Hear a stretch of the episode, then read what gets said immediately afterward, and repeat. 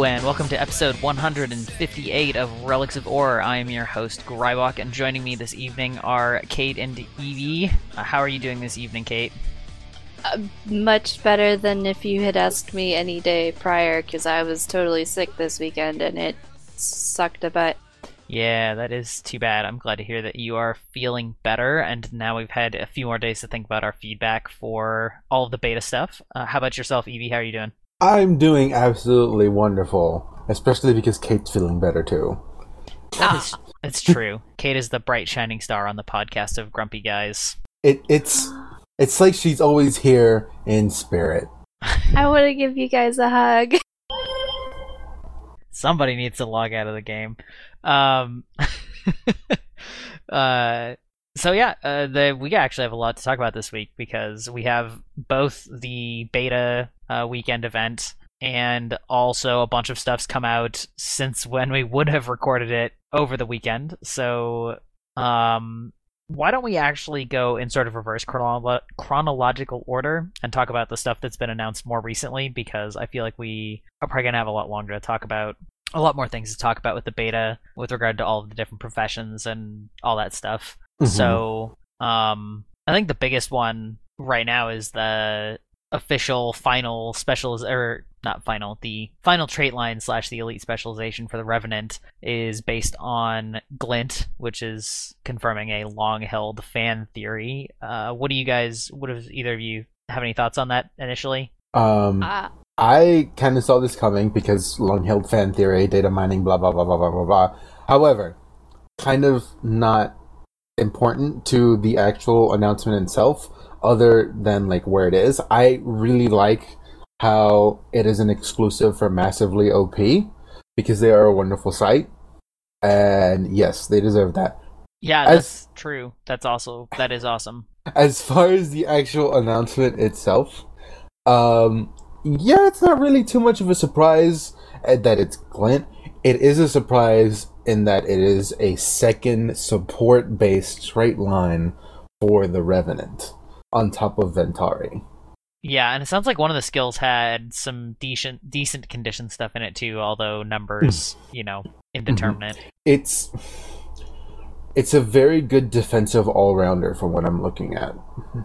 yeah or what it seems anyway. Um, and I really like how they did the whole like each facet because it really ties into lore very well, and it gives Revenant a nice profession mechanic on top of energy when they take an elite specialization because the sixth facet is their changed profession mechanic.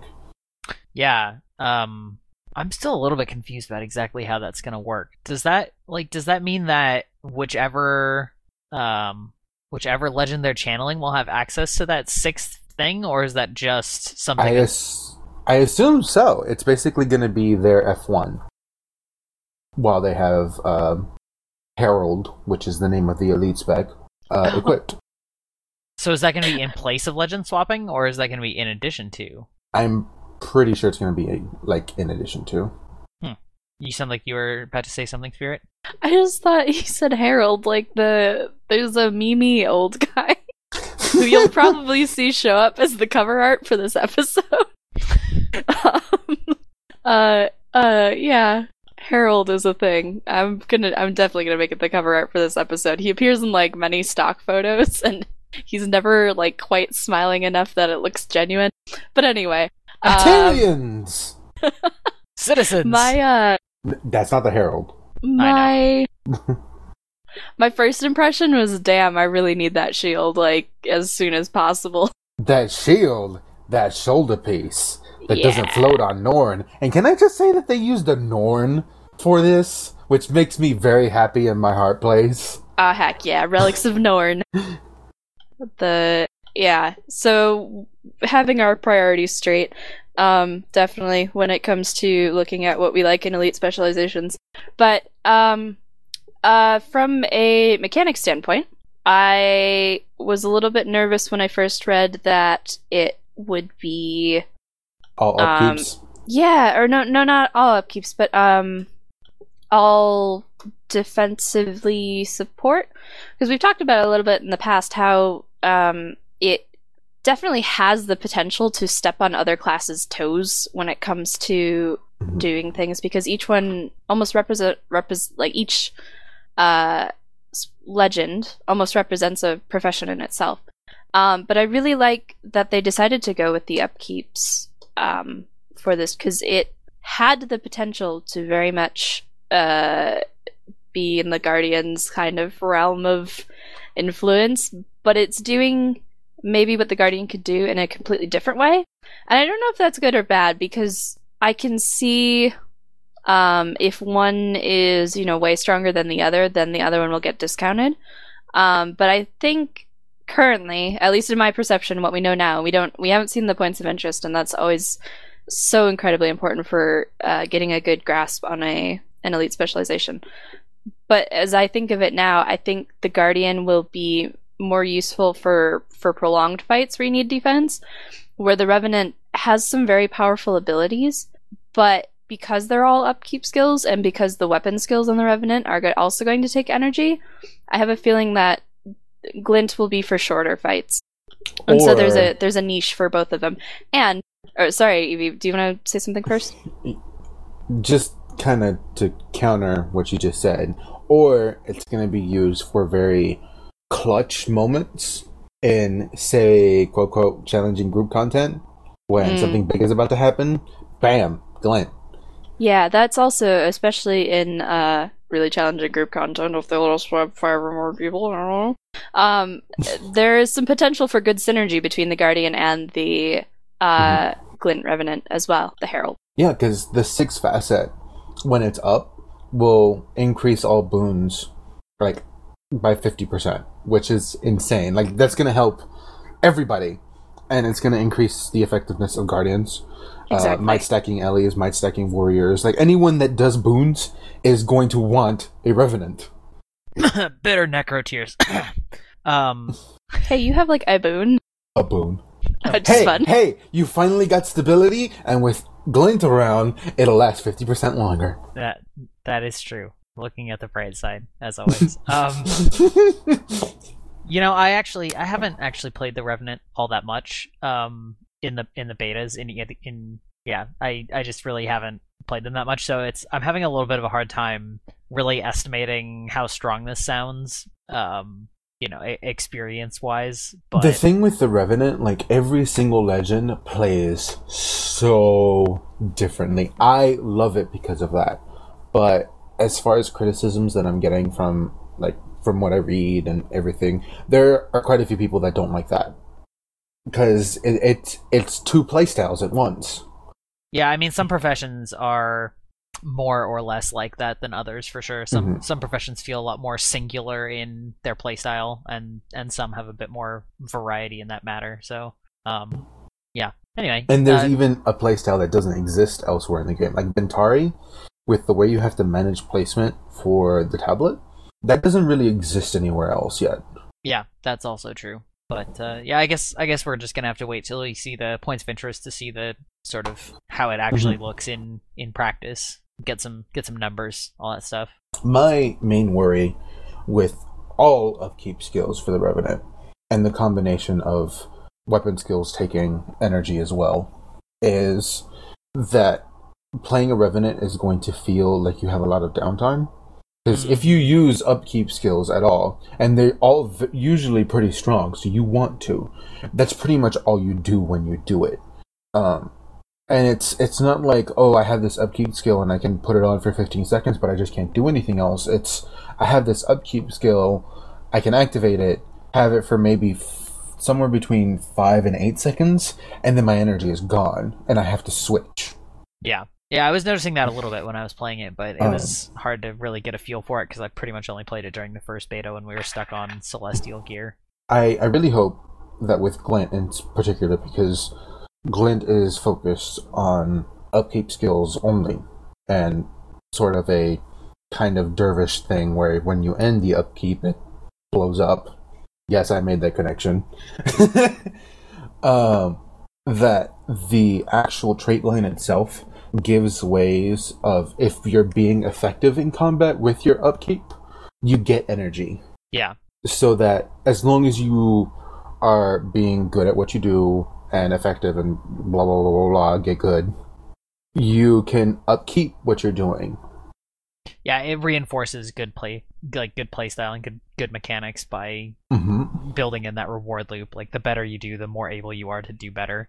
Now that does not mean I want to see something like, oh, every time you crit, you get blah blah blah energy. No, that didn't work with Thief, like not very well, and it'll just do, be the same thing again with Revenant. Yeah. Um yeah. Anyway, um I'm sure we'll talk more about it next episode after we've gotten a little bit longer into the week. Um there's also some stuff they talked about with the core masteries, the Pact Commander masteries. Uh Kate, you looked like you paid a little bit more attention to that than I did. Did you want to talk about any of that? Um, yeah, I'm just gonna go just read through them real quick before I I start listing off my thoughts about them because I have a few. Um, there's several very different things that are going to be included in this mastery line. Um, one of the big ones is mentoring mode, which gives you uh, an icon in chat and over your head and on the map, similar to a commander tag, but a little bit different. Um, that denotes you as a mentor for new players, which is a really cool idea, I think. Um, I'm intrigued to see how it plays out, whether people use it, whether people abuse it. Um, I think it'll be ultimately a force for good if ArenaNet can. uh, They have to communicate somehow to players that these, um, to new players that these are the people who are willing to help or who are available to help you.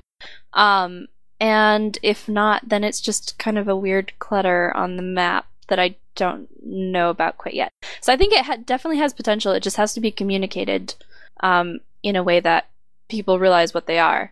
Um, other than that, there's uh, permanent swiftness for you and your party in cities up to. Uh, it starts low, I think, and then you can work your way up to 33%, which is, you know, normal swiftness.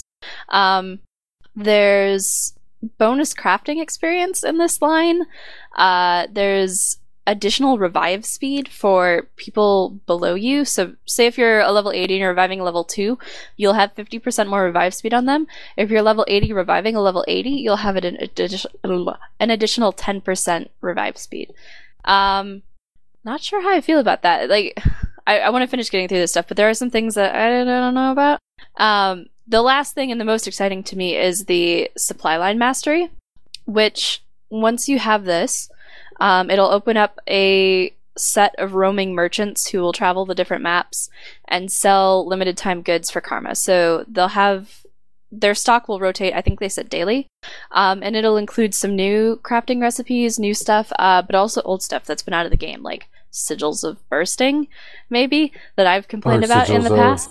Generosity. Yeah. Yeah, stuff like that. Stuff that uh, just came out of the game because it was in limited time content, and I'm really Never And was costs 40 gold now. excited. Yeah. Yeah. So I'm really excited to see that stuff coming back, as well as another use for karma, and I think that is a really solid part of it. Um, the part that I don't like or I'm iffy on is this stuff. Oh, sorry, because there is one more thing.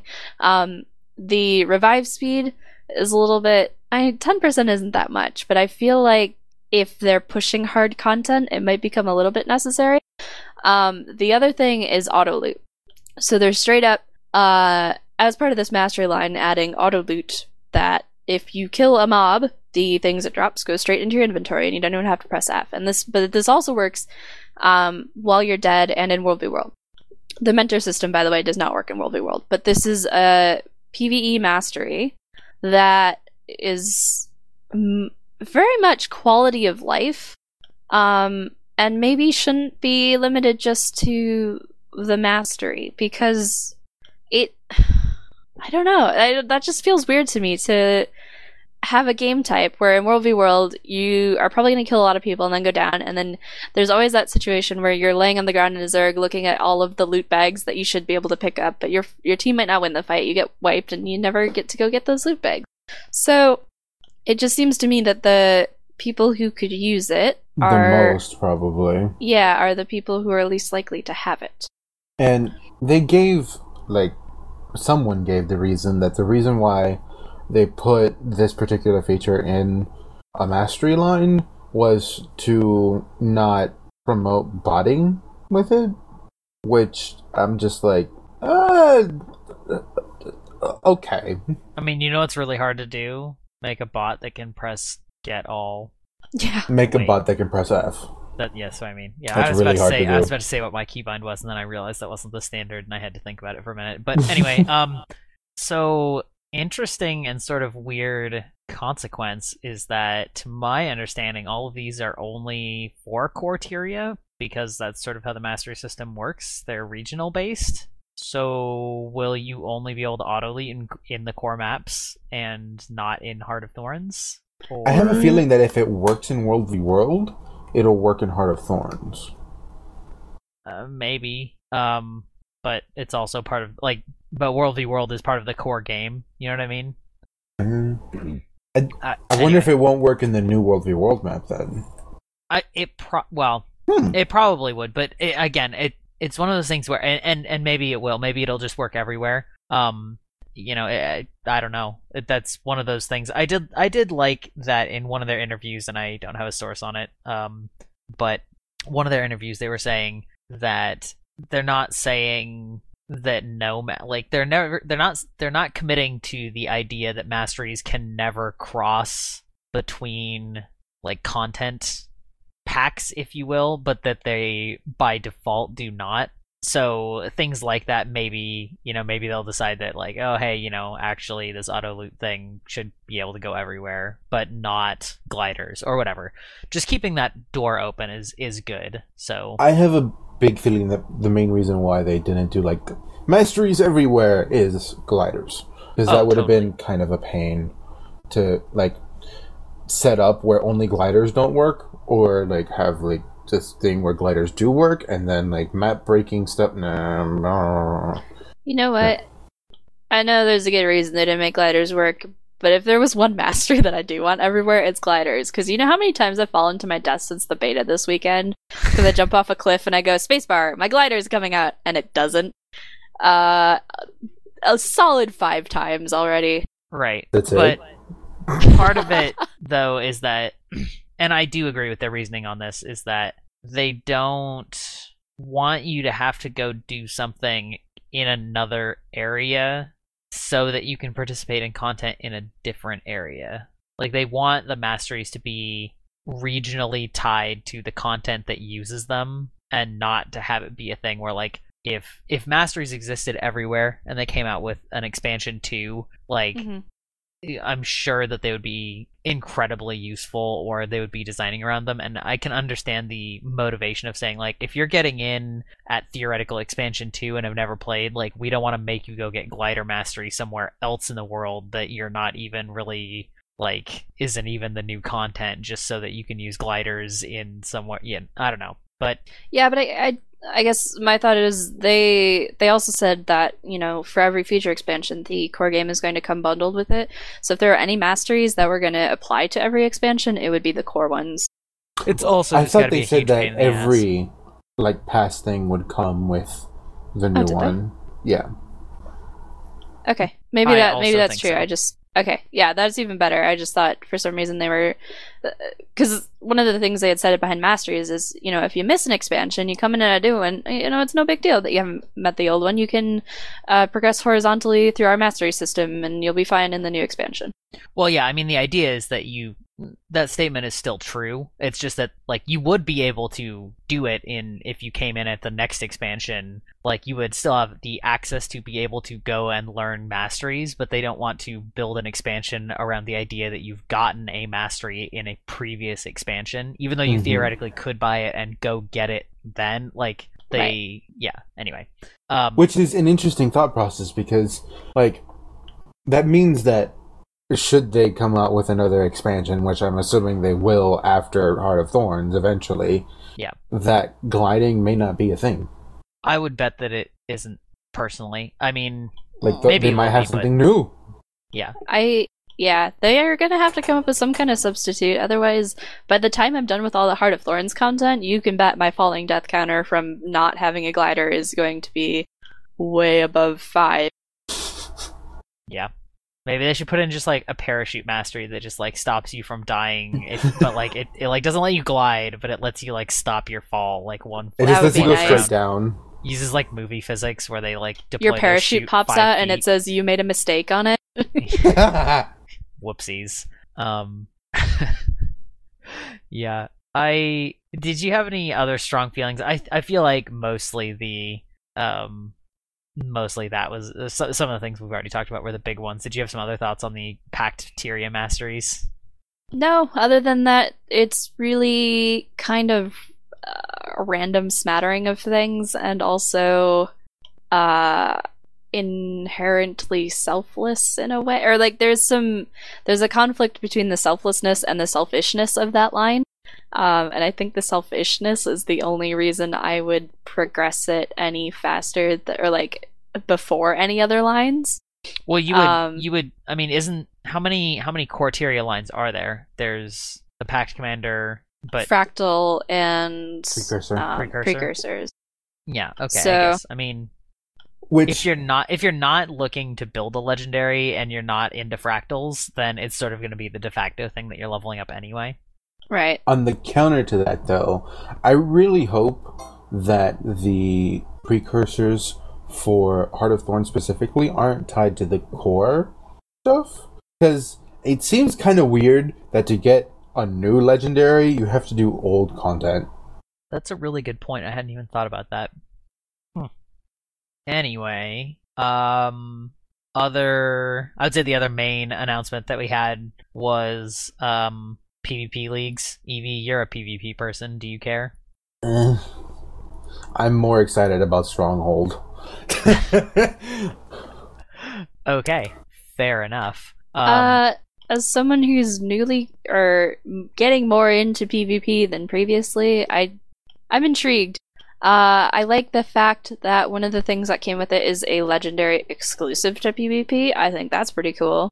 Um, and it seems like they're following kind of a trend. Um, with the uh, the legendary back piece, there was one um, not exclusive to. I guess I can't remember if exclusive, but uh, primarily generated by excelling in fractals. There's one uh, primarily generated by excelling in PvP, and I hope there's one by primarily excelling in World v World. I think that would be pretty neato. See, the thing with that, and this is a problem that a lot of games have as far as like competitive things, and it's most evident, and I know this is a completely different kind of game, but in Hearthstone, at least as it stands right now, where there's a reward for getting a certain kind of rank, and then people get to that rank and then stop.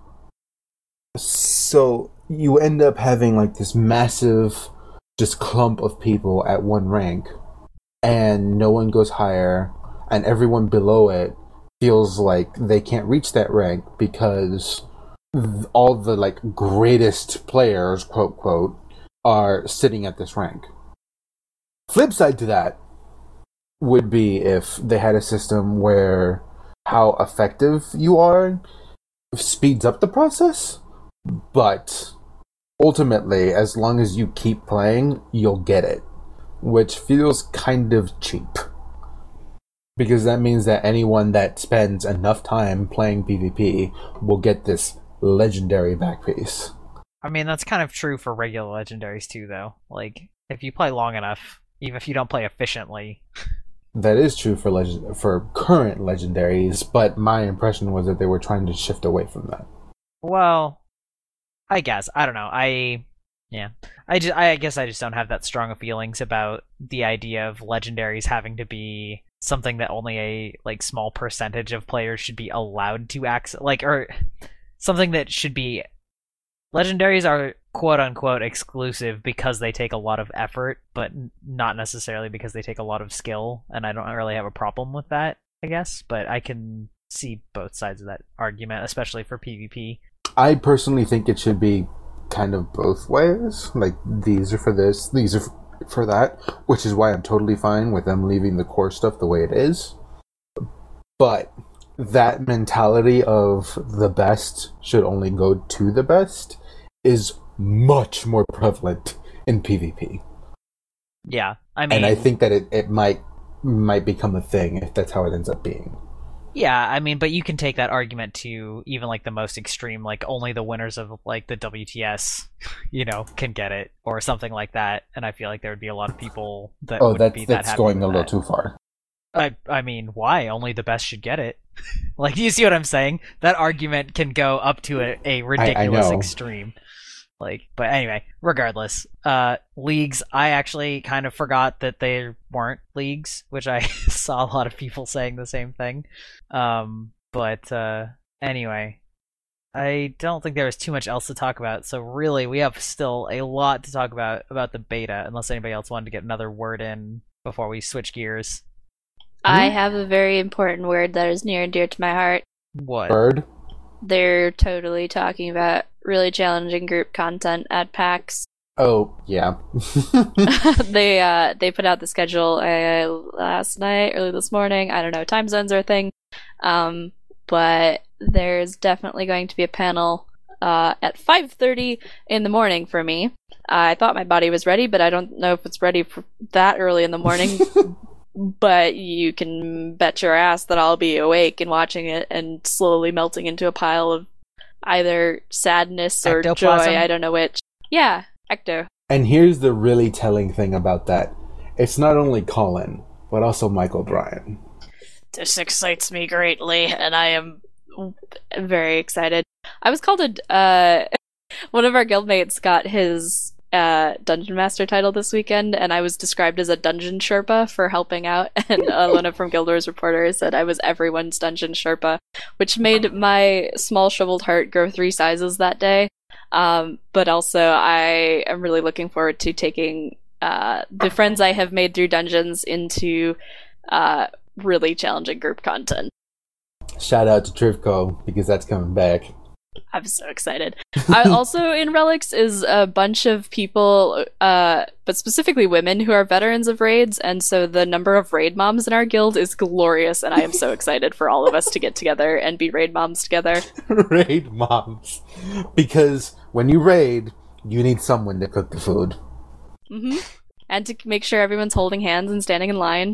Okay, I'm done now. Like I just I this is near and dear to my heart, and you can. Mm, I'm going to be talking about it a lot in the future. Okay. Well, I would totally, I would totally do a raid with a bunch of, sorry, challenging group content or whatever we're calling it these days. Hilarious. Sorry, what? Uh, with uh, with a, with a bunch of relics ladies, that would be hilariously awesome. Um, but as previously alluded to, I think it's time to shift gears and talk a little bit about the beta. How much did you guys get to play this past weekend? I played everything for more than three hours except Reaper. Uh, oh, I well, got a good chunk of time on most. Oh, Go ahead. I think there was a lag because I wasn't talking. The it stopped working. Anyway, um, I got to play mm, everything for a little bit, but I spent most time on Chronomancer and Dragon Hunter. And to be the inverse of Evie, I played the entire weekend as a Reaper. See, as far as Reaper goes, I couldn't get into it. It just felt too slow to me. I agree. Do we want to talk about Reaper first? Let's go for it. We're already here. Okay. Yeah. Um. Ah. Oh. I'll start with the positive, which was that I thought that the shroud was really cool. I really liked almost all of the skills and the feeling of the Reaper shroud. That Um, was good. it felt that part felt felt pretty strong. Um, Mhm. big area, big area attacks. You could use it very viably with either condition or power builds, which was a big shift from the base shroud, which uses which is really not effective with condition builds except for popping in to do a quick a quick fear bomb with terror on somebody and Some torment. has its own issues with uh power builds too just because of its attack speed and projectile weirdness um but the reaper shroud like i said it worked really well for both uh condi and power builds the power builds going for um just I mean, just massive crit damage. I didn't get, I didn't test it on Sinister Gear or anything closely approximating Sinister Gear. I think that actually could be really strong just because of how inherently strong the Condi application and the power scaling on all of those skills was. But, um, because Doomfire on your auto attacks hits a lot of dudes really fast, and I wasn't because it's a chain and it's so much better than the base shroud. Yeah, and and it has like five target cleave around you. Like it Mhm. does Mm. so much cleaving and so much like the amount of burning. Da- and partly this is problems with burning as a condition, which might or might not get addressed because other classes abuse it way worse. But it felt it was it was a lot. it was really a lot. And then skill four, the spin to win, added like eleven or twelve stacks of poison in the span of about one and a half seconds to a ton of targets. So you know, popping in, doing that, and then just burning everything to the ground was I have quite to fan myself. yeah, it was it was it was pretty good. I Um, do believe I'm getting the vapors. Yeah. yeah, the the power side, as I said, um, you just crit every hit. I mean, you can get well over a hundred percent crit rate and a bunch of damage bonuses on enemies that are below fifty percent health and attacking decently fast against a lot of targets. So all of those things were really solid. So I, I really like the Reaper Shroud. I don't think it needs much tuning. Um but other than that, I felt like there was a lot of a lot of disappointing things on the Reaper that could be cool but require a lot of buffs. On um, the flip side to the Reaper Shroud, the Greatsword felt very slow, kind of clunky, and not as effective as other weapons. Just straight up. Just Uh, flat out, yeah. It really Uh, yeah. I ended up actually tossing out the great sword and doing a melee dagger build with a staff as my secondary, and it was much better going for a shroud build with that because it allowed me to use shroud more. And I found that to be kind of well, that kind of beats the purpose of me trying out Reaper for great sword and stuff. So I'm not using the shouts. I'm not using the great sword. So I'm gonna play something else. Yeah, it was, and it's not. I saw a lot of people that I feel like didn't play it very much, but were just sort of saying like, "Well, maybe it's just because you're not used to the new area and new skills." And it's like, no, I'm not. I'm not just remembering playing as a dagger. I actually went dagger greatsword for quite a while just to test their damage differences with the same build. Like literally, you know, I mean, I just weapon swap, and it's like I could get a ton of oh also with with the build I was frequently at 25 might and 25 vulnerability on enemies constantly which was awesome like that felt that felt great there were some really great synergies between traits and the reaper shroud Mhm. um but it's like the I mean like you said the greatsword attacks slowly and it's like those those numbers look kind of big but like every auto attack number actually was basically as much as I was doing with every dagger auto attack, except it attacks like three times as fast. Like the somebody somebody on Reddit did the math, and I think they found that the dagger auto attack does forty percent more damage than the greatsword. I just had a weird moment of deja vu because I remember someone saying on Reddit that dagger did blah blah blah percent more damage than any other weapon on the Necro, Mm-hmm. like the last balance patch. Yeah, I mean the the dagger does pretty good damage, but it's yeah, so it's so not only is it slow, but it also deals less damage. Like, uh, yeah, and, and And it doesn't provide the utility to make up for that lost damage. Yeah, It really doesn't. It really doesn't. Um, the quote unquote execute skill is so slow. like it's so slow. I will admit that I did take it into World v World and I managed to hit a thief that was at like half health with it and I just chunked him to death instantly and that felt pretty good, but like that thief shouldn't have been there. like there's no there's no reason he should have gotten hit by that. So I I feel like in PvP that the reason why Greatsword is being limited right now is because of PvP because it hits pretty hard. yeah. But the flip side to that in PvP is that it's slow, which means it's interruptible. it's incredibly interruptible and it doesn't and again it doesn't hit harder than just auto attacking with dagger in the same amount of time like that's Mhm. what's outrageous is that you are actually not doing more damage you are doing a bigger spike of damage but they have like over the same course of time of that attack animation you've taken the same amount of damage except they could have interrupted one of them and not the other one And I feel that Greatsword should have a bit of a buff up to compensate for that vulnerability of cast time, Absolutely. both in PvP and PvE, because these new mobs are not forgiving. No, dude. Speaking of, let's take a, a brief tangent. Those frickin' like Ranger, Mordrem, Silvari dudes chunked me so fast. Those things. See, I hear everyone said this, like saying that.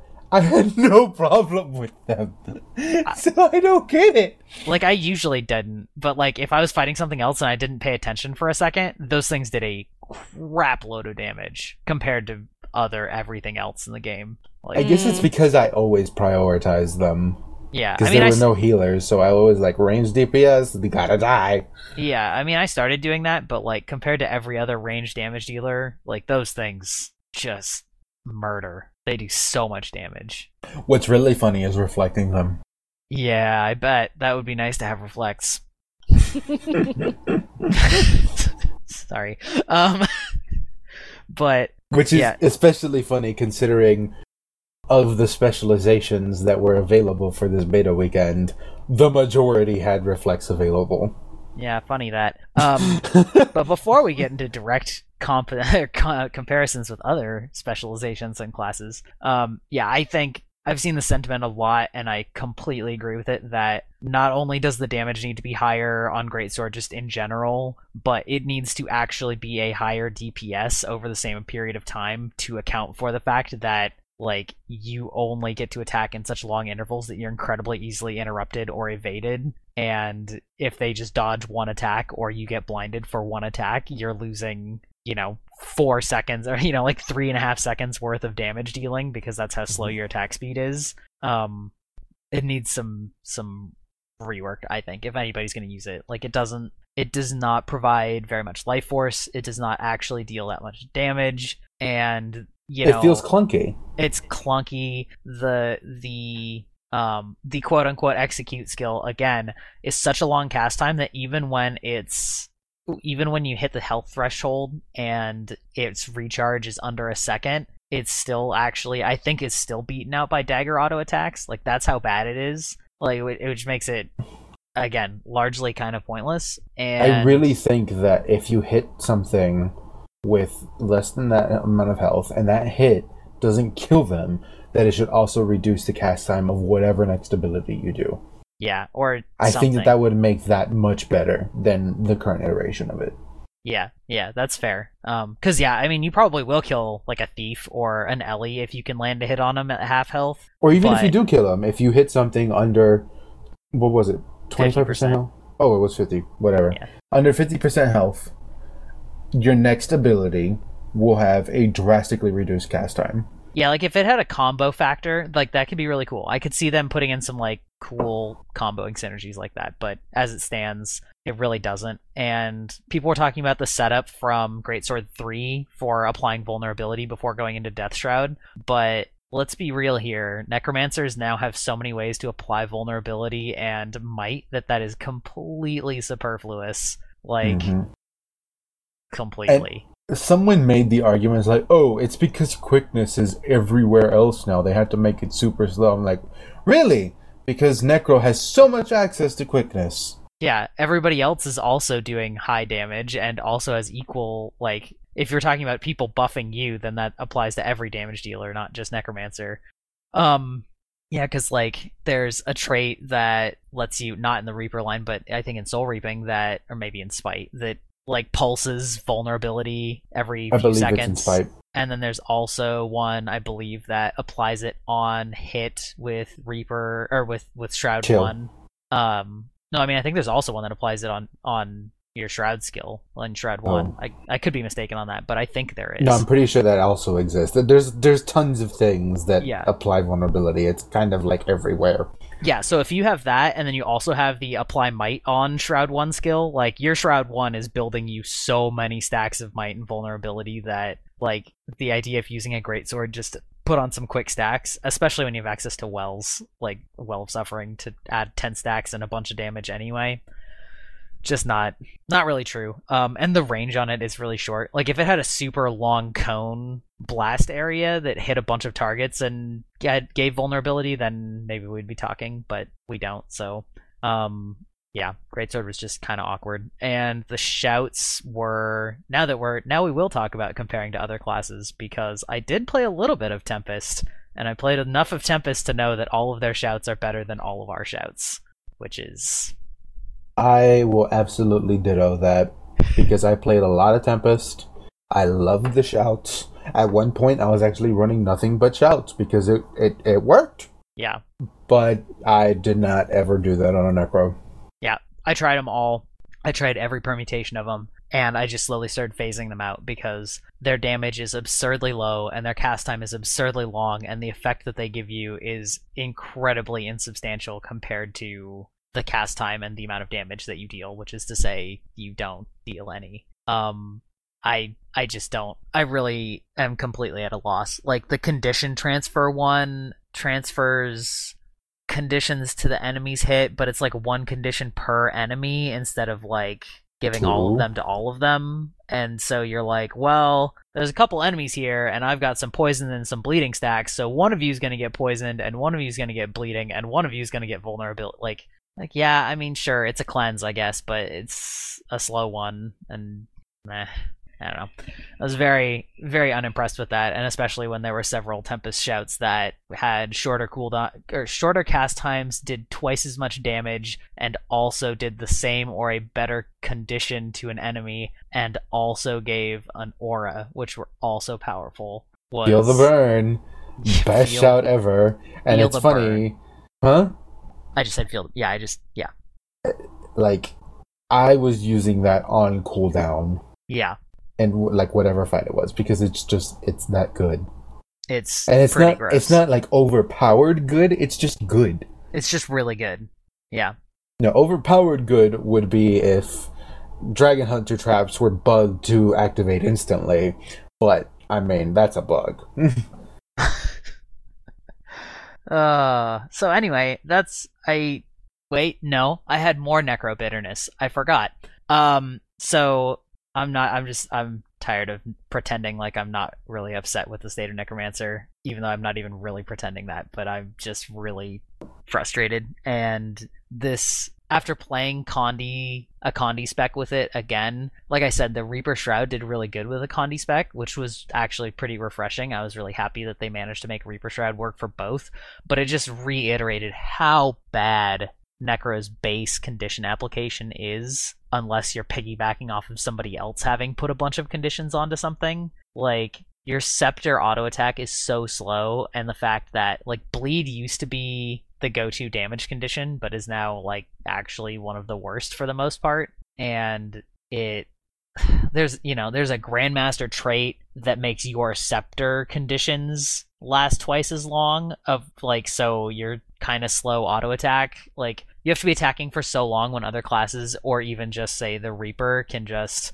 spam out a bunch of burning or a massive ton of poison damage in you know it's just a in you know one or two seconds. Like one or two seconds of of bleeding on the scepter is uh like one and a half or two stacks as opposed to 10 or like two or three stacks of bleed or burning on aoe or yeah i mean and and yeah and when i say 10 poison it's 10 poison on five targets. So you know 50 i mean it's just so i'm so frustrated with necromancer right now. So it it needs work so anyway who wants to talk about a different specialization Chronomancer, go Yes.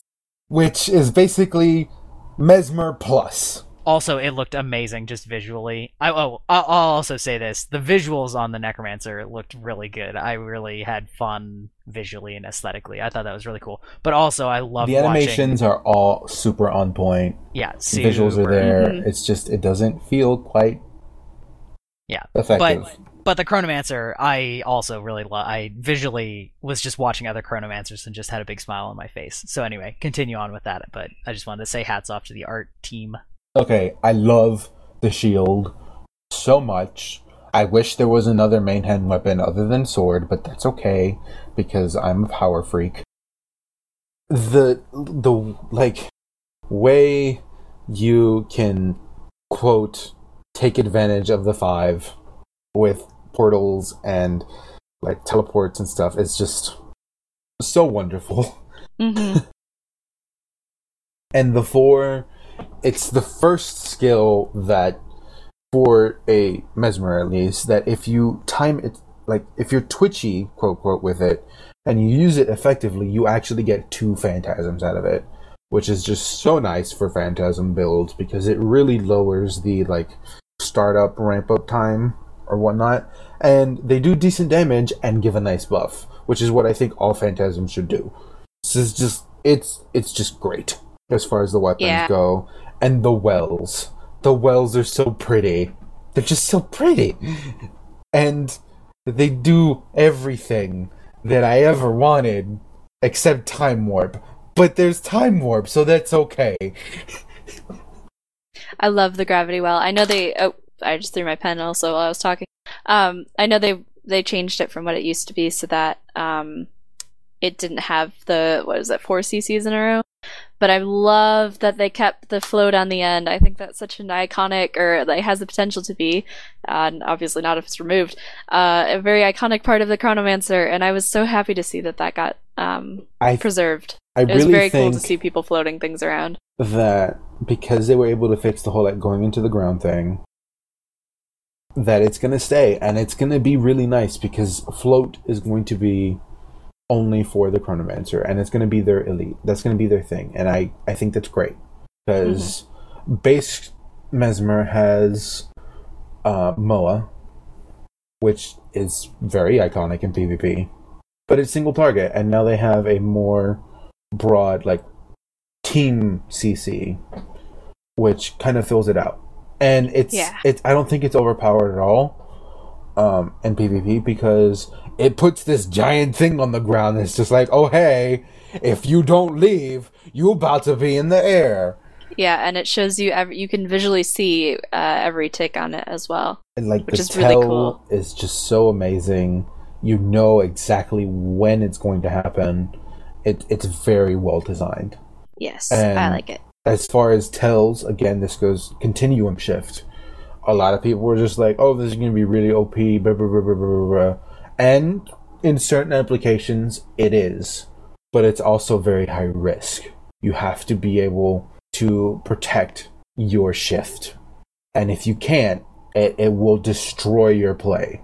hmm Or if you use it in a, a dumb way, like if you Mhm, drop your shift, heal, and then go back, uh, oops, your health is not healed anymore. Mhm. Or if you drop it in the middle of like a huge team fight with a lot of AOE, that's not going to happen. No. It- It's not a oh button like most people said it was going to be. That's what distortion is for, and that is what it will still be. Continuum shift is a very planned out, like strategic button, which is great because I think Mesmers needed that for uh, their F5. But yeah, I of the professions that I played the most in the beta. Chronomancer was probably right up there with Revenant and Tempest. Admittedly, I did play more of Revenant than anything else, but it was pretty close.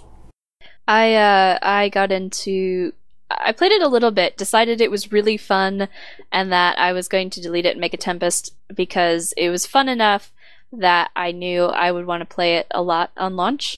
Mhm. Uh so I put it down for a little bit and then I was telling Christian, you know, who had been playing Reaper only, uh, you should really try this, you're really gonna like it.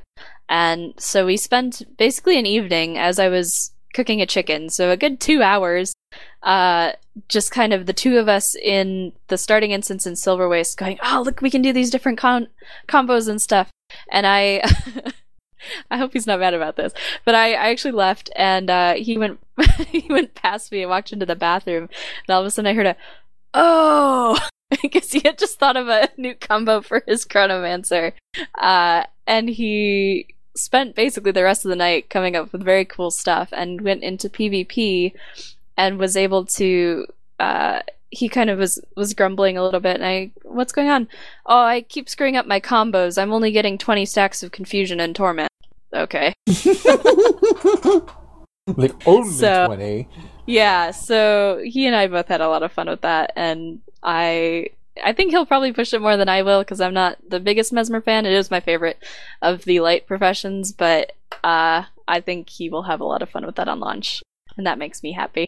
I I used to be like Mesmer is my favorite, and Elementalist was has a like near and dear place to my heart because that's the first thing I ever played in Guild Wars. I didn't end up maining it, but it was still like my first experience. That that LA spamming flare. but with the elite spec of Elementalist, like the overloads and even the Warhorn skills, which I'm still not completely sold on Warhorn. You can totally make that a torch and it'll work. but the skills themselves are absolutely great. And I I'm really glad to see that Chronomancer and Tempest in particular have a really good like do I want to play this or do I want to play this? And it's it's really there. Like my Altaholic is going really crazy right now. With that said, Spirit, how did you feel about Tempest? Because I know you played a little bit of it. Um, I enjoyed Tempest a reasonable amount. It's not it's not selling me um on Ellie. It's not anything that's going to draw me to it, I don't think. Um but I see a lot of potential for fun times with it and the potential for it to be useful um, in in PvP situations, maybe PvE. I just haven't seen a a PvE encounter that would call for it yet. I don't think. Um, but it's interesting. Quote yet. Yet, exactly. yet, I'm very hopeful for Heart of Thorns PvE. Uh, did you um did you play? Did either of you play much with the Warhorn? I did play the Tempest some, but I confess that I did not get around to actually trying the Warhorn out. I love the Warhorn. I'm I'm one of those weird people that doesn't like staff, even if it is the most effective weapon. And the the way that you can combo off of the Warhorn is very forgive me for the pun, refreshing. Wah wah. Wah, wah, wah. and the combination of the Warhorn and Overloads, I think works really well with Dagger and um, Warhorn with uh, Fresh Air, allowing you to go back into air even if you've overloaded it recently, which really is going to be quite interesting as far as a single target rotation because that air overload does a ton of single target damage, which I was expecting to be, but was not quite expecting to be that strong. which is a good thing because it's without fresh air, it, it is a commitment. And with fresh air, you have to swap out and then swap back in and wait to use it. So I don't think it's too strong. And it's it's very fast, which is what I liked about Dagger Elementalist. Kind of plays off that speed. And positioning. Positioning is so important with Warhorn. Mm. And Yeah. it's something that I'm I'm really glad they kind of brought to the forefront with a melee based caster. Yeah, I definitely was getting that sense from the the little that I played it, especially because elementalists are so squishy in the sense of they have a lot of tools for getting out of places or healing up or using boons, but just in terms of pure health and armor, like if you can catch them in a bad situation, it gets bad really fast. And the really trying to be in the thick of things as opposed to with the warhorn, I mean, with the with the staff rather. Um, you know, emphasizes your need both to keep yourself safe, but also use those field positionings and you know mobile fields and all that stuff extremely well. So I was definitely definitely getting that sense from from it. I I will say though that just for the sake of testing, I tried to use a scepter with the warhorn, and it didn't feel anywhere near as good as using it with a dagger. Um, part of the reason is because when you're at range, the skills feel kind of slow, which I think is probably a decent balancing thing for dagger.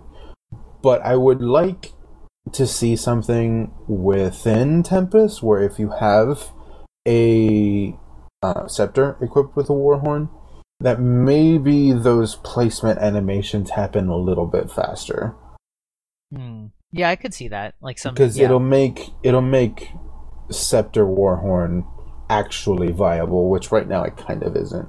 Yeah, I could see maybe a trait or something. I don't know. How did you feel about? Oh God, I didn't even talk about that with the necromancer. How did you feel about the traits for both of the for both of those uh, professions, the tempest and the um, chronomancer? The chronomancer traits are absolutely wonderful. There's synergy for phantasm builds. There's synergy for shatter builds. Very good synergy for shatter builds. Mhm. Uh, and there's a way to play conditions or power with it, which I think was the main thing that they needed to hit. And on top of that, if you play a support type mesmer, you can still use a chronomancer and still have pretty much all the major tools you want. And also tailor the chronomancer on top of it to help you out. Granted, uh, I don't see that happening too much because a large part of the support for Mesmer is centered around using focus offhand because uh, projectile reflex. Right. But when projectile reflex aren't particularly important, the CC and alacrity that the shield offers will probably be the go-to. Yeah. Yeah. And as uh, far as- tempest. Tempest goes, there's great synergy with um, the other trait lines, which was my main worry with everything. Um, it there isn't so much of a well, this works with conditions, power, blah blah blah blah blah. It's very set in stone. Like this is the Tempest. This is what it does. This will allow you to be in melee and actually survive, as long as you know what you're doing, and it does that very well. Good. That's good. Um, do you see with both of those professions and both of you, especially with the Chronomancer, since you both sort of play that one a little bit, whereas Spirit doesn't play the Tempest as much. What do you, how do you feel about whether or not these elite specializations will become auto includes in base builds, or because of their traits, or because of certain of their skills? With the Chronomancer, I can see it if going into the meta, if the numbers kind of back it up, as far as just straight up deeps or whatever, not considering support that can be offered while still doing decent DPS. Like if you go straight DPS as a Chronomancer, that is what you're going to do Yeah. because you lose that slot for support. But if you need to do projectile reflex, like seriously, and you still want to do decent damage, you're not going to be able to take Chronomancer. Which I think is a very nice balancing act right there. Um, as far as Tempest goes, I can see um, the current meta for speedrunning dungeons with um, melee stacking staff Ellies using it simply because camping fire most of the time and overloading is just a nice new damage cooldown. Yeah. Um, it really comes down to the numbers specifically. If losing a trait line is worth get grabbing Tempest as far as that goes. Outside of um, that particular niche meta, it's really going to boil down to if you want to play staff or if you want to play melee. If you want to play melee, more than likely you're really going to want to take Tempest because it gives you a lot more tools to be able to deal with being in that close proximity. Okay. Um, I'm gonna say also that um, while at first I, I think Evie's bang on by the way, um, and while at first we will see virtually, I think this will go for most things. Virtually everyone will go uh, and be playing the new one, the new elite specialization for whatever it is for their class. Um, but I think when things settle down, it'll shake out, and you'll definitely see uh, both variations. You'll definitely see chronomancers around, but you'll also see a lot of mesmers around too. Yeah, I think that's more true for some professions than others, for sure. But I think for those two, I think you're both right. I think we're gonna see a huge bandwagon of that at the start, and then more of a more of a leveling out and redistributing once the novelty is worn off, going to a variety of builds. I actually think that the one profession that is going to be most quote guilty of take Reaper or get out is actually going to be Reaper. Yeah, I was just going to say that. like the the strength of um, Reaper Shroud over Death Shroud is just obnoxious. And taking Reaper Shroud with dagger, whatever, and whatever else weapon set is just really strong. Yeah, Like and I, I also a lot of necromancer see, builds really only use two trait lines and then kind of just tossed in a third just Mhm. because. I Um, really see the meta becoming Spite, Soul Reaping, Reaper. Yep. Yep. Um or curses soul reaping reaper if you want to go that condition build and For Sinister, it actually legit might work. I think it I think it will. I really do think that actually Sinister will be really strong with it just because like I said the the amount of crit chance you can get and the damage the base damage multipliers and the fact that the condition specs from Doomfire and um uh just the poison damage on the Reaper Shroud 4 are actually quite strong. Um I trait wise I think some of them were pretty bad, but they were kind of bad just because of what they were associated with. Like the shout and the greatsword traits were just not particularly that good, but that's because kind of the shouts and the greatswords weren't that good. Um some of them were quite strong. Decimate defenses comes to mind, the uh, extra crit chance based on how much vulnerability they have, um, which caps out at a 50% increase, which means that if you have that with that other trait, you've literally 100% crit rate against 25 vulnerability enemies while in Death Shroud with zero precision. Mhm. Um, which is, you know, a thing. Uh, which actually might even mean that Sinister isn't uh, taken so much as the one of the ones that um what like uh oh, I always forget what it is. Is it Carrion or is it um the one that's power condition or condition damage power and vitality? It. The thing is, you need ferocity to take advantage of that crit. Really, Oh, that's So- true. That's true. unless- Does Sinister does Sinister have ferocity on it though? I actually can't remember. I think it's I think it's um No, it's Condi Power Precision. yeah, it's Condi Power Precision. I don't think there is a Condi Power uh ferocity set. It needs to exist because yeah, if there was ever something that could make that friggin' shine. Um, but if you're doing condition damage primary, like the Doomfire damage on Scythe One and the and the Spin to Win was was a lot of condition damage. If you also are always critting and also have a decent amount of power, um, I could see it. But I. As is known, I am frustrated with the Chilling Darkness nerf, and I really am not seeing why it happened now that we have the numbers on these traits. Like, the Chilling Nova had has a 15 second internal cooldown, and it doesn't even do that much damage. Um, the uh, Chilling Force, the one that grants might and life force when you strike shield foes, like, that's pretty good. Um, Mhm. although that's in the same tier as the 2% increased crit chance against per stack of vulnerability, so um and Deathly Chill, the Grandmaster trait that makes chill deal damage, deals a whopping, I want to say 350 damage per tick, non-stacking, Oh. like when you have Condi damage, which is, you know, they nothing. Like they I- really need to look at the amount of damage that Necromancer does. And I don't even general. know what the interaction is when you have multiple people applying chill. Like, if they can overwrite your chill damage. Oh God! Yeah. Yeah.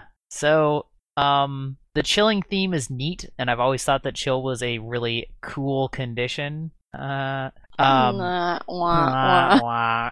wah. um, but it is extremely not. Um, it it does not seem very strong in this. I mean, it, anyway. But enough of the bitterness. That's uh, but uh, but like Evie said, I think that it's going to be hard to justify not taking Reaper just because of how powerful it is compared to the regular Shroud, and the fact that most Necro builds only use two trait lines very much anyway. Um, as nice as the blood magic, you know, vamp aura is, I can't imagine get like t- taking that over what Reaper Shroud gives you in critting power and like hitting power. So anyway, um, but last but not least, Well, speaking of hitting power, Durgan Hunters. no Revenant. no, I was gonna go. I was gonna go Dragon Hunters. I was on to Spirit. I'm ready for my Dragon Hunter. It's Spirit's time. Go Hunt them dragons. So I have to say, I I think the maybe not entirely, but I think some of the stigma around the dragon hunter revolving from how some people are s- rude about its name uh, has fallen off a little bit. Uh, the bow and the traps were interesting, not necessarily. Um, they're not bad, for sure. Um, not necessarily play styles that I'm used to on a Guardian, which is a good thing because that's what elite specializations are supposed to do is open up new playstyles for you. So I think they'll take a little bit of adjusting to to be able to to maximize their potential. Um, traps, just because of the nature of the way they work in this game, I think will always be a little niche. I can't imagine a dragon hunter running full traps all the time. Um, the bow, I see some good potential for, um, but nothing's really sold me on it yet. It just seems like a pretty, uh, it. I don't want to say it's a copy of the ranger bow, but it doesn't. It's different on the guardian, but it doesn't stand out from any other weapon set in the game. I guess is where I'm at with that. It just It's strong, but it's not nothing- unique. yeah, there's nothing. uh, It's not iconic like other stuff that we talked about earlier, iconic things. Not not that. It's just normal. Um, the part that I was most excited about, and the part that uh, ultimately disappointed me the most, was the virtues. Um, I had been. We named an entire episode "Whoop Whoop Whoop" after how excited I was about whoop whoop whoop whoop whoop, whoop, whoop across the map, uh, leaping. And turns out that the Wings of Resolve range is tiny, like real tiny. Super tiny. Yeah. So that that was my main disappointment is I couldn't leap across the map. I mean, I well, I don't expect it to go that far, but the 900 at least. yeah, you know, like a decent range. Anyway, the it was a short leap. Um, the spear worked as advertised, but was visually underwhelming, and I can see that being, you know, it's still pretty much just as good as the default virtue, where it, bur- it burns on hit. Um, and the shield was, I guess, okay. It only blocks projectiles. I thought it was advertised as blocking all things in a cone. Um, so I'm not sure how I feel about that right now. I've seen it used to great effect in Stronghold, uh, where a dragon hunter ran in, popped that shield, and basically um, three or four rangers stood behind that shield, picked all of us off the supply point. I uh, uttered some curse words and respawned. But um, the problem with all of them is they don't work well together um, because with the limited range on your F2, you can't um, you can't get to your like I'm gonna have trouble describing this. Basically, traps, bow, and virtues, as well as the virtues themselves, all work at different ranges. So you're kind of either hanging back with your bow and hurting your teammates and your traps because you need to be up close to the enemy in order to use those, or you're maybe not running bow and up close, but then your shield only blocks projectiles and your leap has a cast time. So you're getting a lot of risk without a lot of reward. And that that's my biggest problem is the virtues um, especially with that cast time because all of the virtues were instant cast before. Um, you are ha- you have a huge risk without any of the reward. Um, the F1 is basically the same. I don't remember if there you get a little more burning on the Dragon Hunter. I don't think so. I think it's the same. Just as long as they're tethered, it keeps burning. Mhm. And then Wings of Resolve is basically, I think it's only a 600 range, so it's the same range as an F2, only the Virtue of Resolve activates instantly and uh, has a wider range around you, or like it's, I think it's easier to use the Virtue of Resolve. And then w- Virtue of Courage, giving up Aegis for a tiny cone that only stops projectiles is not gonna happen. So Dragon Hunter is in a weird place right now. And I, I don't remember the traits very well. I set up a build that worked all right um, for playing with bow and traps because I just wanted to get a better feel for all the skills. But I think Dragon Hunter of of the four is probably in the weirdest place right now and the place where most guardians will not want to take it because it's not It doesn't synergize with itself, which is Yeah. a cardinal sin when it comes to an elite specialization. I think. yeah. it synergizes like certain aspects of it synergize with certain aspects outside of it but are you really going to take an elite spec lose good virtues for melee for traps not so much hmm That the the profession mechanic not being on point is really a deal breaker. Mhm.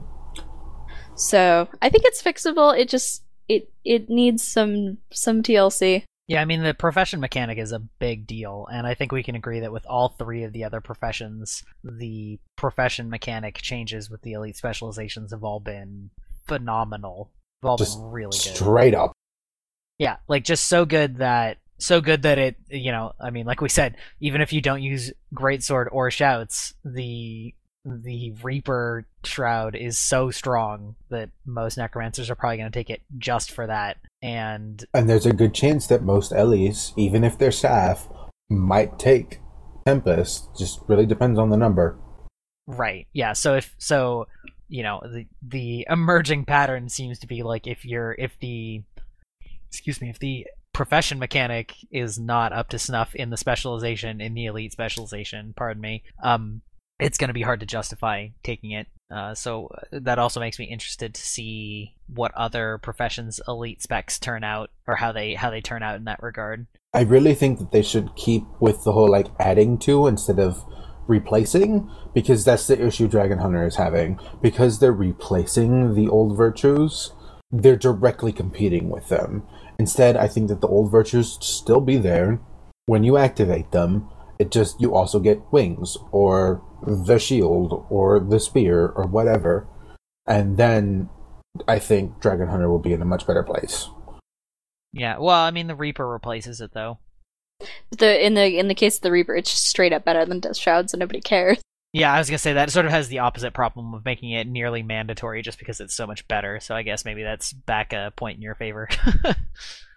but anyway, and it doesn't really it does quote take away from death shroud but it doesn't at the same because functionally it's still pretty much shroud it's just the attacks are melee instead then do a buttload of damage. and they do more damage because they're melee Shall we uh talk about Shiro real quick? yes, we shall. i loved shiro so much Yeah, talk about Shiro and uh, about Sword Sword because this was the first chance to use both of those, even though they don't. They go hand in have- hand. I was gonna say they don't technically have to, but you you know Th- that they will. They do. um, I personally love Sword. It's what I've been waiting for to try on Revenant forever because I'm a power hog. Uh, I, I power precision ferocity for life. Um, as far as the actual legend itself, outside of mechanics, I really like how Shiro is not necessarily evil. Huh? No, keep going. um, I like how Shiro, like his dialogue, is not necessarily like, "Oh, I'm a bad guy." Brr, brr, brr, brr, brr. Mallyx does that. Instead, we have like, "Let's go into the fight," blah, blah, blah, blah, blah. and I, I think it's it's much more refreshing to see Shiro in that kind of light. It's like pre-betrayal Shiro, like Exactly. pre pre Abaddon interference Shiro. It's it's the great warrior Shiro, the protector of Cantha, blah blah blah blah blah. Right. and I really like that. As far as the actual skills themselves, the heal was done very well. Um, it's it's a good heal, but it's an offensive heal, which is the way it should be with a legend like that. Uh, the seven, the uh, evade back, lose uh, movement impairing conditions. Also, well done, sweet. The eight, the dash forward and then a shadow step very well done. The nine, however, and this goes into my thing with upkeep skills. It's pretty powerful, but if you use it, you are making a commitment to that skill. Because if you want to use anything else, you're going to immediately lose it. Which is probably intentional, but, and this is a big but, I like big bets. I cannot lie. Sorry, continue. I, I specifically was waiting for someone to say that. It was a straight line that could not be ignored. when you use that upkeep skill, you're of course limited to your auto attack if you want to make the most out of it. And once your energy is gone, if you want to stay even remotely effective in combat, you have to switch out. Which isn't necessarily a bad thing, but the legends don't really synergize with each other quite yet as far as within a weapon set, which is why I'm really glad they added weapon swap. Yeah. I've I've pretty much gotten to the point where if I swap legends, I swap weapons. Yeah, that's kind of the feeling that I was.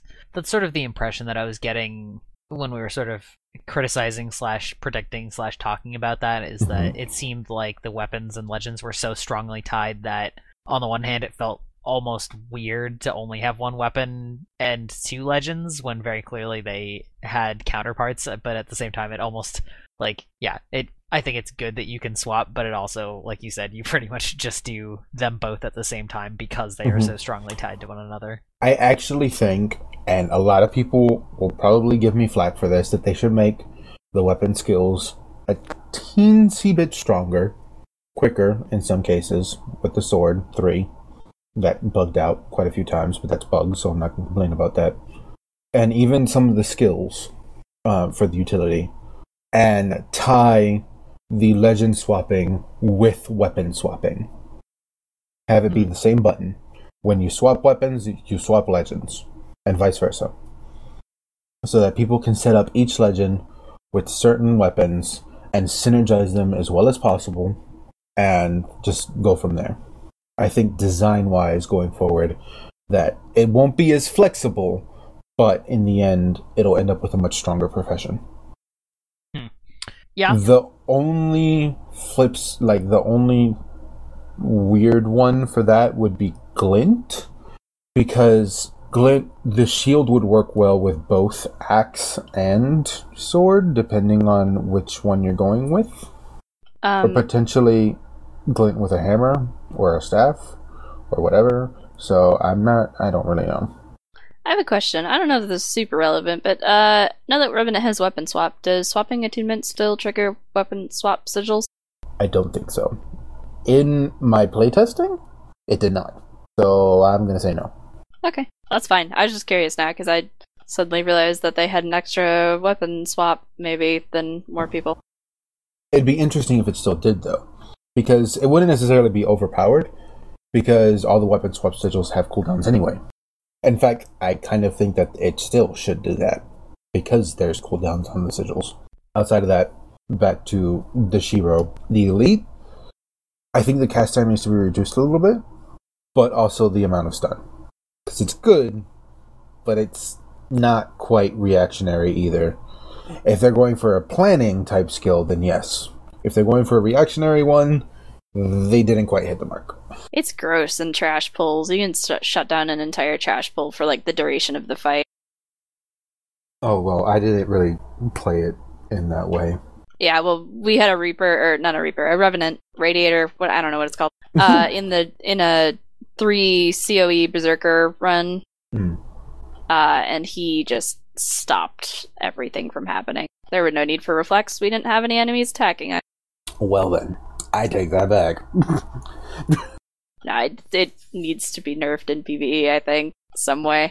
Shorter, Reduce- uh, shorter cast time and shorter duration would go towards that in PVE. Mhm. While still making it better in PvP. You Yeah. nerf it in PvE while making it better in PvP. So, bam, there you go. Everyone's happy.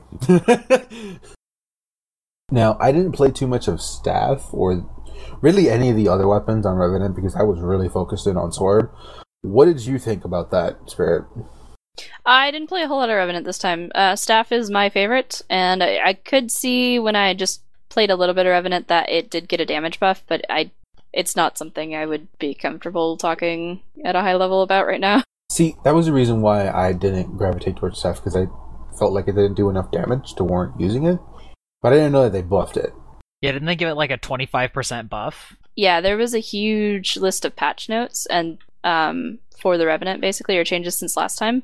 It, it's a little bit old now, but uh, it basically they put a damage buff on every uh, existing weapon, pretty much, and a, a significant damage buff on every existing weapon. I would say. Yeah, because I remember that we did our podcast and then I didn't edit it that same night. And by the time I got around to editing it the next day, they had come out with those notes of like, hey, we've listened to your feedback and put all these things out. And I was like, great, we just had a podcast talking about how it'd be really nice if there were all of these changes that you just did. Um, so, yeah, there are definitely a lot of buffs uh, for the Revenant, but it sounds like none of us. I mean, there's so much content to see in this beta. Um, in terms of like profession mechanics and stuff. And if you want to really get a solid feeling for them, there just isn't enough time in the day to do it in one weekend. So I think a lot of us kind of skimped out on a lot of our Revenant testing to instead test the um, elite specializations. So I Yeah. think- Yeah, pretty much. yeah, pretty much, which is fine. Um, but on that note, uh, with regard to stuff getting completed, I was a little bit interested to see that we had the we didn't have any more map area to play in uh, in the PVE area, um, hmm which was a little bit unfortunate, and it was a little bit unfortunate also that pretty much the whole first day I couldn't find any working events. Um, but I mean, you know, obviously, I'm not complaining from a sense of like, uh, you know, OMG game is awful, but it did make it kind of hard to test out the rate of experience gain for masteries at Yeah. However, um, by the second and third day, I started finding a lot of events that it finally had gotten kicked back into working order, and um, I felt like I was using a lot of boosts. I was using a birthday booster, an experience booster, a food, and uh, I don't remember what they're called, a, like a utility or whatever the, excuse me, a preparation or whatever those stupid things are called. Um, but I felt like I was getting them at a pretty decent clip from just playing general PVE. I ended up getting all four, as far as I know, um, mastery points that you can get, and I spent all four of them uh, in that weekend. So, I mean, as far as rate of acquisition, and I mean the second the second tier took almost twice as much, if not twice as much experience as the first tier to finish that mastery. So I'm a little bit interested slash worried to see how the higher tier ones will be, but um, I thought at least the baseline XP requirements were extremely fair to get your like to get access to gliding or to get access to those other things with all the things considered that it was a relatively small area to explore like relative to the size of other maps and also that there were a bunch of problems with the events. I think it's going to go a lot faster like when we have full access to regular content um, did either of you do too much with the mastery stuff Uh, I went straight into glider all the way because glider, glider, glider. That's what I'm Yeah. gonna do at launch probably. glider So- glider pants on fire Pants not on fire Yes. because don't land in the fire. Mm. um, I did two into glider and two into um, uh, Itzel, whatever one gives you the uh, bouncy mushrooms. Um, Hmm. I do I- like how they took the mushrooms and they split it among everything else instead of having its own line because I think it fits better that way. Yeah. Um, I will say I actually I was both surprised by how the bouncy mushrooms worked. For some reason, I sort of expected them to work more like the um, glint aspects, where you like basically just get a super high jump. Um, but it is actually more like the lightning jumps from uh, where you had like the targeted places that you would automatically land. Do you remember that in the Mhm. um, Kite City, whatever it's called, Yep, Zephyr. Um, except I mean you don't target it, but that they they went to like designated points. Um, but that they could send you really, really, really far. Um, I I think part of the reason for that is so that people wouldn't abuse them with the glider. oh, totally. Um, Um, because I was expecting them to work like bouncy mushrooms in Super Adventure Box, which I should not mention because that is a very fresh, not fresh scar to some people, but that that's what I was thinking of. uh, challenging group content is totally uh is Tribulation totally mode, World tribulation three. mode group content. No, I'm um, sold. sold. Um, no, I, I agree, and I I didn't. Um, yeah, I, I'm not really like disappointed. I was just surprised. I expected a similar to you, and I was surprised that they worked that way. But I have to say that once I got them, once I had that and glider, just like base functionality, um, I really liked. I really liked traversing the zone with a combination of running and jumping off high things and like gliding to mushrooms and then using those to like rocket all. I mean, you could go really far really fast and it just felt really cool. So i was really glad that i took the time to get both of those mastery lines going. Um that said i will provide the little bit of feedback that there is some tuning that still needs to get done because sometimes um they missed and killed me. And sometimes when i landed i took falling damage. Um so I really think that when you use the mushrooms, um, you should be immune to falling damage while the I think that's the intent. I think that's the intent that it works that way, but I, I think there's just like a few special weird things. Um, Did you have resistance at the time? no, Okay. Just just wondering because it could be like a hitting condition or something.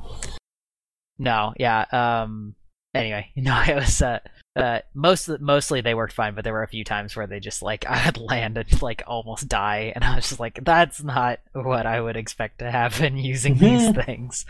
Like, especially when I went up really high, but didn't actually like go down but you know like i went way up and then like landed at the top and it was like you took 6000 falling damage. I was like hmm that's interesting.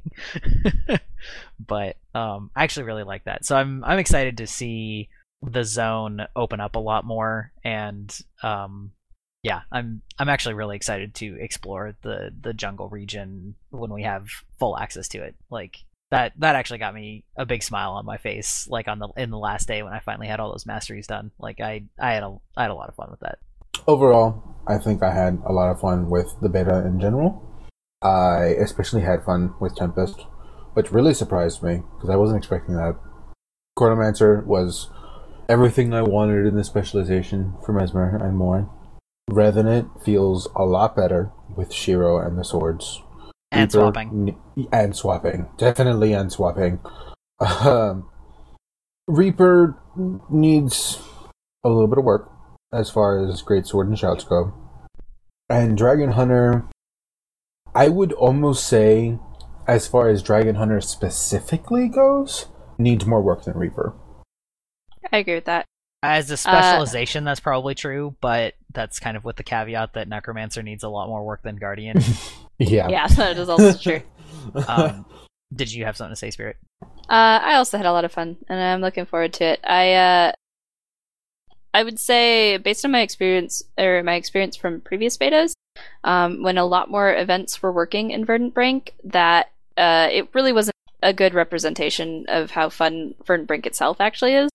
Um, so if you're put off a little bit by that or disappointed by that, it's a lot better than the showing we got um, as the zone itself. Yeah, and I kind of wish that they would make beta events during the week. I understand why they're doing it on weekends, but having it during the week would allow them to actually work on it during the time because I'm pretty sure they don't work weekends. Yeah, I kind of agree with that actually.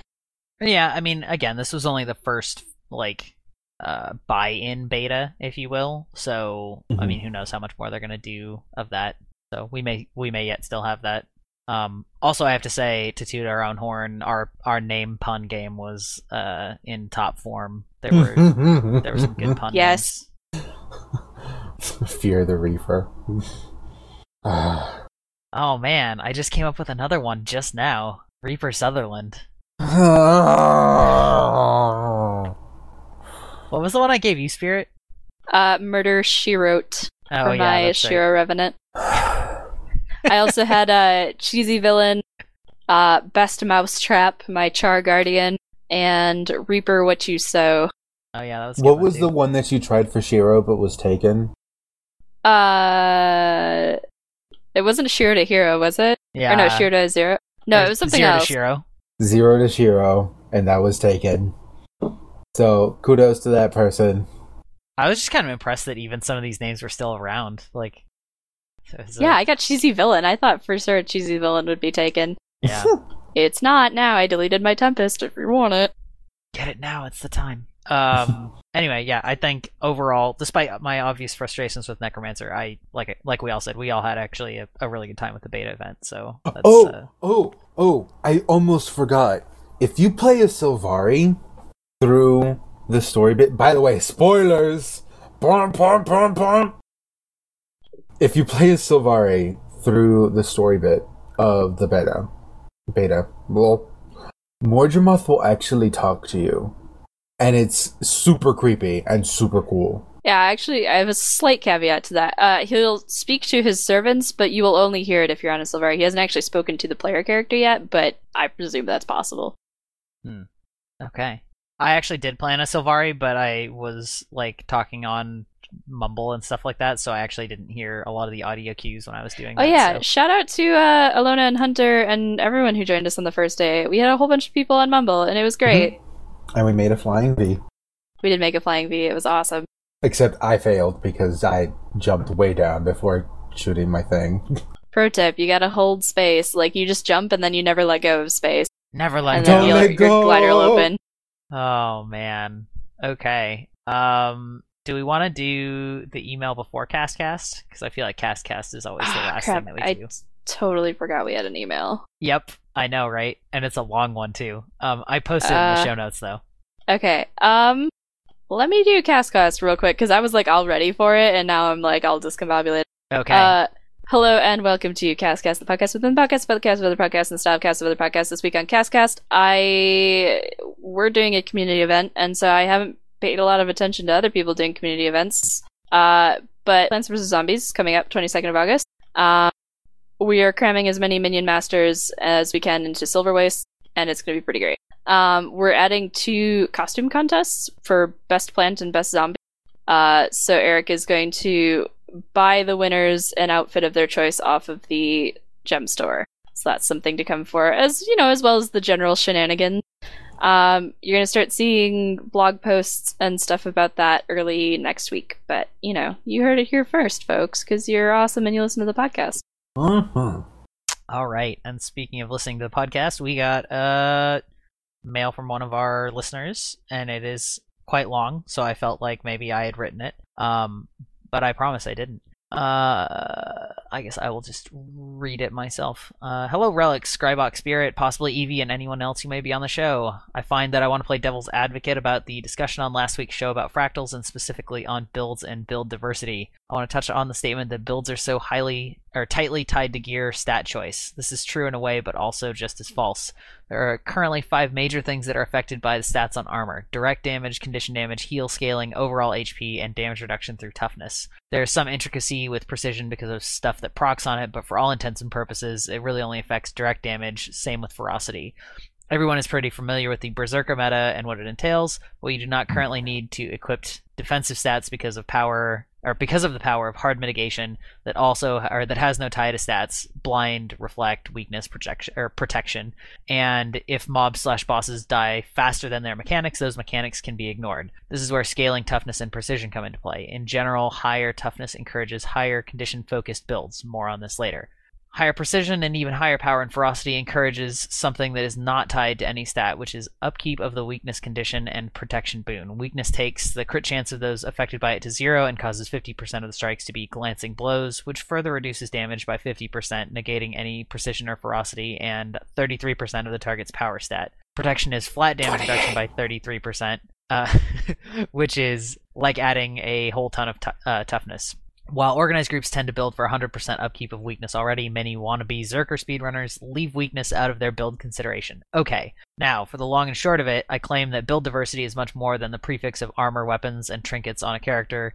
That, in fact, is par- partially negligible. The build is the type of weapons, the chosen utilities traits, and to a lesser extent, runes and sigils. Personally, I run three to four very different builds on the same gear set. All are full damage but bring very different utility to cover gaps that may form in different pug groups I may run with. For example, more weakness or more blinds or more CC or reflects, all achieved by swapping weapon sets, traits, and utility skills. The oop, stats from gear can change a lot about a build, but only power damage and condition damage and healing power seem to be currently meaningful outside of some over trolly over overly tanky nomads or sentinels builds in World v World. The only meaningful stat choice as of right now is direct damage gear or condition damage gear because the changes to conditions so they're effectively working as intended in parentheses ignoring extremes. Basically, every class has a condition build set that keeps pace with or far outpaces the current Zerker DPS that everyone is so fond of.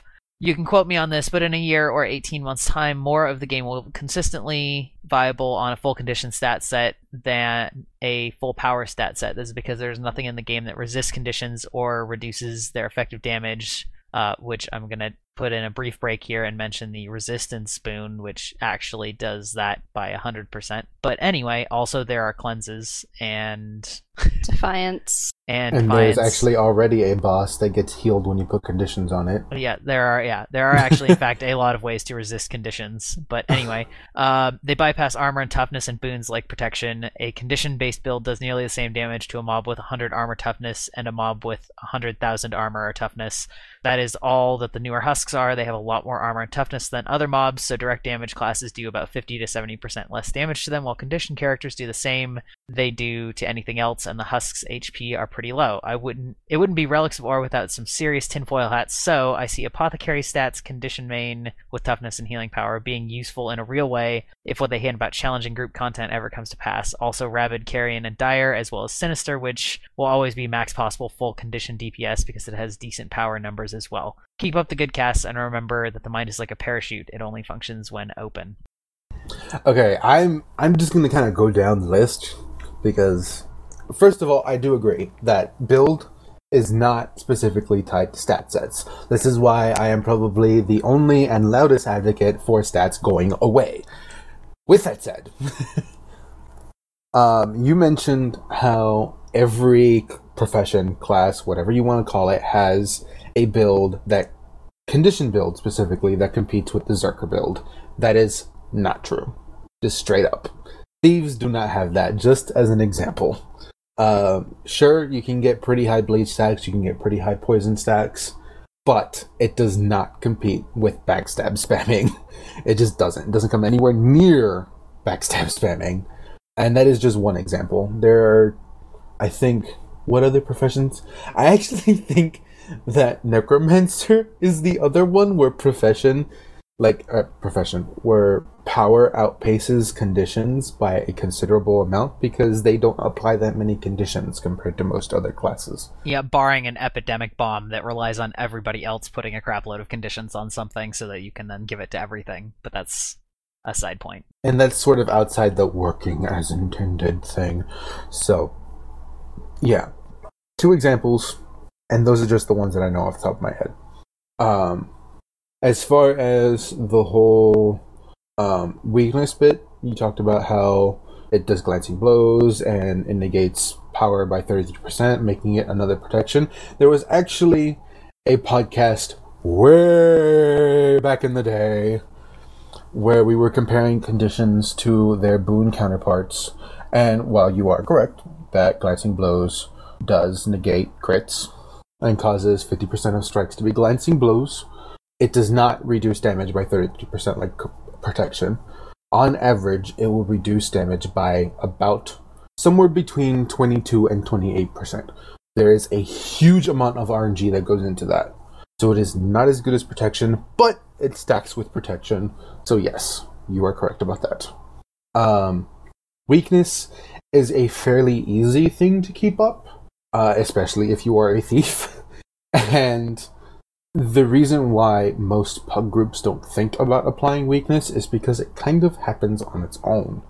Um, that's why it's not really put into build consideration. as far as um, your tinfoil hat that build diversity will be a condition meta in the future, I both hope for it and don't. Um, I highly doubt it will be a thing because for it to be a thing, it would make conditions way more mandatory than even Zerker is now. The reason I say this is because for it that to be the condition that means toughness would have to be incredibly high in whatever content you're tackling. And for the enemies to have that amount of toughness means that there's only one way to deal with it, and that is conditions. Yeah, because that would kill anybody that was not conditions, but also not Zerker even harder. Like, Exactly. Yeah. So these enemies have all this toughness. So Zerkers don't necessarily do as well, but so don't anybody else. So it kind of will pigeonhole support people into being support people, which some people might consider a good thing. I personally don't, because I think that goes away from Guild, what Guild Wars 2 is trying to achieve, with people fluctuating their roles within combat and being fluid. Yeah, I also want to pipe in a few points, which is that a lot of the general frustration with the Zerker meta is not is that because of all those things that you listed, the active uh, defenses and the conditions and the protections, and the fact that most monsters, if they do hit you without those things, will like. At, sorry, I shouldn't say most monsters. Monsters that are actually challenging will just wipe you out regardless of how much defensive gear you have, and Mhm. along with other scaling issues with other stat sets, it's that there's no point in any of the other stat sets. So it's like Because when you go into a level 50 fractal, Yeah. if you don't have Zerker gear and you get like, you make a mistake and you seriously get hit, you're still gonna go down.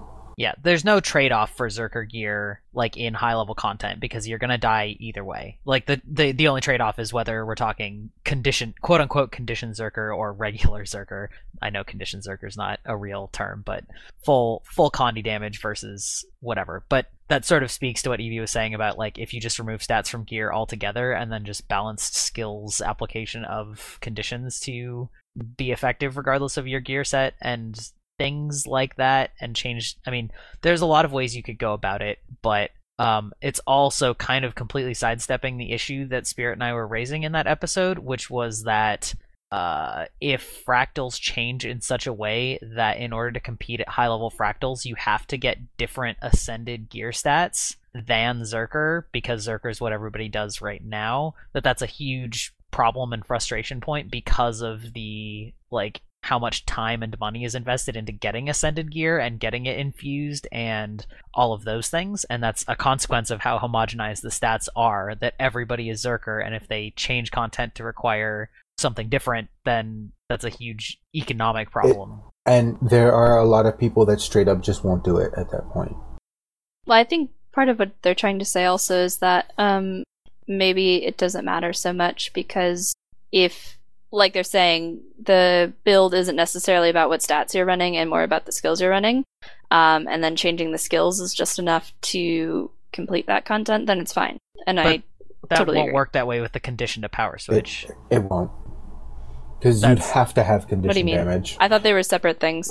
What do you mean? Well, no, like because what we're talking about, because if you recall in that episode when we were talking about the fractals and that at above 50 they would get increased toughness and other stats instead of just increased power, and you had mentioned the fear that there might be certain fractals or a certain point at which Zerker was simply too inefficient because conditions bypass toughness and things like that, that if they required you to have ascended condition damage sets in order to compete, that's the problem. Because, like, if you just switch from a Zerker, like, if you have a Zerker armor set, you're not going to be running a condition build, like, period. Because then your condition damage is garbage. And Right. so if you need conditions, like if you need skills that require conditions and you currently have berserker armor, then you're hosed. Like that was that was part of our whole frustration because you you know like you were saying that like you spent so much time and money on that ascended gear and then they change fractals in a way that like shifts the meta so that in order to do high level fractals you need to switch to you know dire or one of those like Sinister. won't even possibly do it because you don't Right. have Well, I don't. Condi stuff. I guess yeah. I just uh, it if there is a less efficient but possible way to complete uh, one of those fractals with your berserker gear. That's fine. It's just that if they're hard gaining it and you absolutely need conditions and there's no other way to beat it, then it becomes a problem.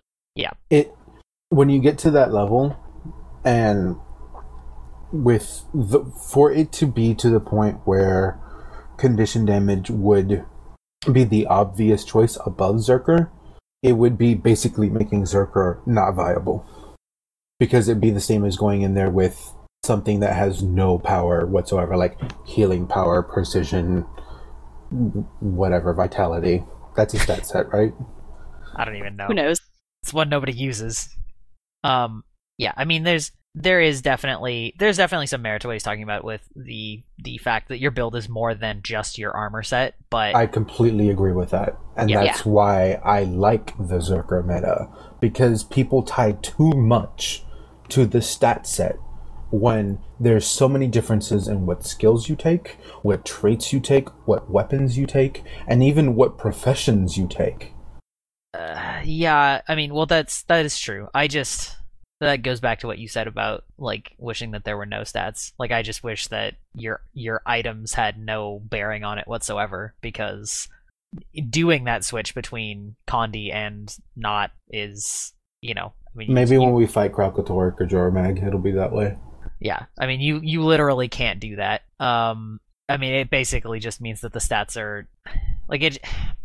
It's somewhat a frustration back when exotics used to be considered harder to get. Not that they ever were that hard, but like you know, back back way back in the day, like nobody knew anything, and like. And or if we're talking about more recent events, the release of the dire stat set in general, like it it feels frustrating to go from one condition set to another set to realize that really only one set of either type is actually what you should be using and that like you know i don't know it just feels like there's a bunch of pointless armor stats in the game which at which point like i don't even know why you have them other than yeah anyway that's a whole separate thing i'm They're there for PvP. Really. that's true. They are they are a lot more relevant in PvP. Although, of course, in PvP you just equip an amulet, so you know. Um. Yeah. Anyway. Um. Yeah. I don't know. I don't have a whole lot more to say. It was a long it was a long email, and I'm clearly tired and frustrated about things that aren't specifically related to this email.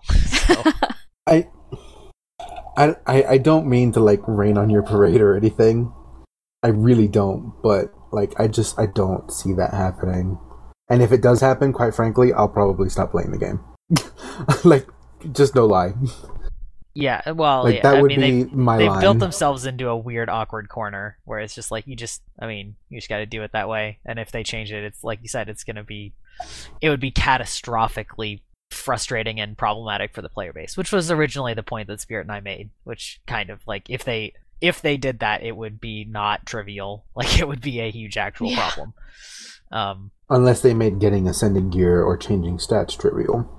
yeah that is true Which There- there- they there is always leaned that into alternate. that direction, but you have to get ascended stats first to be able to change it. So And, And then you you have to lose not care about agony infusions. Yeah. Yeah.